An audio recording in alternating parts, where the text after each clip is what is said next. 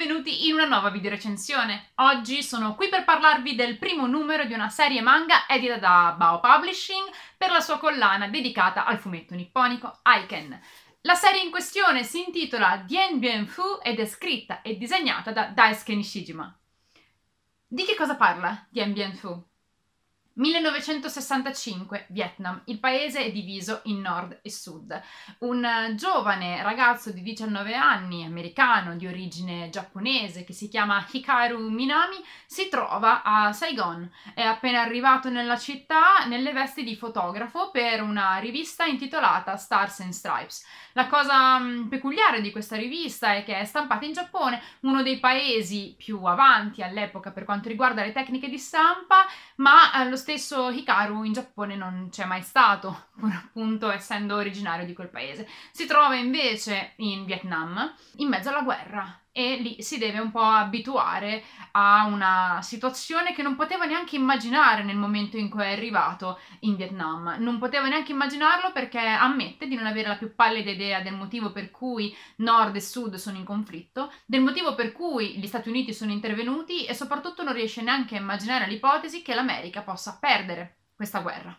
Ebbene, ci troviamo appunto in Vietnam e presto um, Hikaru, che non ha appunto ben idea di quello che lo può aspettare, che si trova subito in difficoltà sia a um, riuscire ad avere a che fare con i soldati americani, sia ad avere a che fare con la popolazione locale, Hikaru si trova di fronte ad una scena della grande violenza. Uno dei suoi superiori, il sergente Watermelon, sta per stuprare una ragazza del luogo.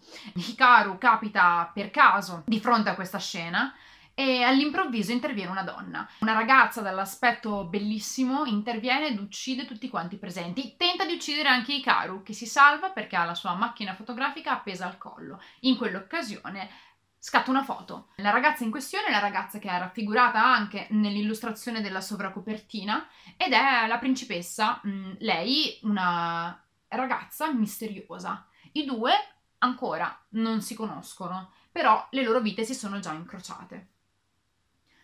Questo primo numero mi ha sorpresa tantissimo. Ci sono due caratteristiche in particolare che saltano sicuramente all'occhio nel momento in cui si sfoglia il volume e che sono le due caratteristiche che rendono questo inizio di serie molto molto potente. In primo luogo c'è un, un forte contrasto tra lo stile di disegno e il design dei personaggi e i temi che vengono trattati. Fogliando questo volume si possono appunto già osservare le illustrazioni di Desuke Nishijima e i suoi personaggi sono personaggi dall'aspetto bambinesco, hanno tutti quanti l'aspetto quasi di, di bambini, hanno dei design piuttosto buffi che fanno sorridere, però questi personaggi sono durante la guerra del Vietnam. E la guerra del Vietnam viene raccontata in tutti i suoi particolari di morte e, e, violenza. E quindi c'è questo contrasto tra il modo in cui vengono rappresentati graficamente questi temi e il modo in cui vengono affrontati. Nel corso di questo volume infatti c'è una cronologia piuttosto accurata di quelli che sono gli eventi della storia, la storia con la S maiuscola e quindi si sta parlando di eventi realmente avvenuti. In fondo al volume, tra l'altro, c'è una cronologia, è proposto infatti un um, elenco di quelli che sono gli eventi della storia del Vietnam fino appunto ad arrivare a quelli della guerra vera e propria. Dunque si affronta la guerra, il tema della violenza e non è un tema che viene addolcito o romanzato in modo tale che questa violenza non raggiunga il lettore. Eh, la raggiunge una delle prime scene, come vi accennavo prima raccontandovi un po' l'intro di questa storia, è una scena di stupro ci sono scene di violenza. Nel cast dei personaggi che ci vengono proposti ci sono già dei bambini. E l'autore, però, ci racconta tutta questa storia da un punto di vista particolare e questo punto di vista particolare è appunto la seconda cosa che più mi ha colpito leggendo questo primo numero. Hikaru Minami, che è appunto il protagonista di questa storia che ce la sta narrando, è un personaggio che è completamente smarrito.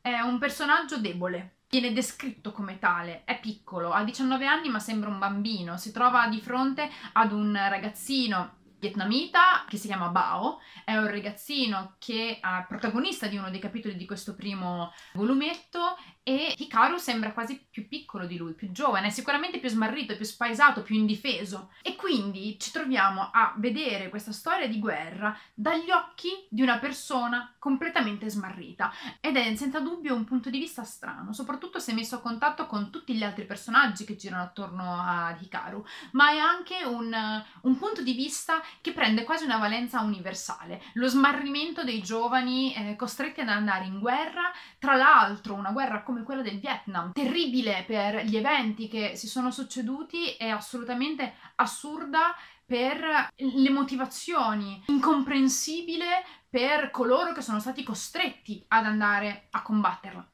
E quindi ci troviamo con questo punto di vista completamente smarrito di fronte a una violenza raccontata con grande schiettezza, ma anche con grande ironia. Nel suo insieme, infatti, questo primo volumetto non risulta affatto pesante. Risulta pesante nel momento in cui ci si accorge della mole delle cose che ci vengono raccontate, dei temi che vengono affrontati. Però c'è mh, grande ironia, c'è una certa leggerezza nella capacità di Nishijima di raccontare la storia. E credo che sia questa dualità, questi opposti che compongono lo stile di, di, di questo autore che fanno sì che questa storia sia una storia che eh, già da questo suo primo volume promette davvero, davvero bene. Come vi dicevo, una delle cose che più mi hanno colpito è senza dubbio il punto di vista da cui la storia è narrata. Hikaru Minami, il nostro protagonista, oltre a essere completamente smarrito, è un protagonista che sembra essere quasi in balia degli eventi. Durante il suo primo incontro con la principessa, vediamo già che sostanzialmente lui si salva per puro caso e la rincontra più volte per puro caso e riesce a sopravvivere ad alcuni eventi anche in, in, quelle occasioni sembra per puro caso. Minami è questo protagonista che davvero sembra essere completamente smarrito e credo che sia questa una delle caratteristiche che rende davvero interessante il suo punto di vista, perché sembra proprio di, di potersi aspettare di tutto dai prossimi eventi nei quali sarà coinvolto. Attorno a lui un cast di personaggi dal design bizzarro, dagli um, accenni di background piuttosto bizzarri, che abbracciano tutti quanti questo clima di guerra e questo clima di violenza che traspare all'interno della storia con grande evidenza, pur non facendo di essa una storia difficile e pesante da leggere. E appunto sono rimasta molto molto colpita in positivo. È sicuramente un fumetto al quale vale la pena di dare la chance. Se anche voi siete lettori che si fanno intrigare da questi tipi di contrasti, penso che di Ambient Fu valga, valga, davvero la pena. Non vedo l'ora di andare avanti con questa storia, sono appunto rimasta molto colpita in positivo, quindi io vi consiglio di andare a recuperare il numero uno di questo fumetto. Grazie per aver guardato questa video recensione e come al solito vi do appuntamento alla prossima. Ciao, taste!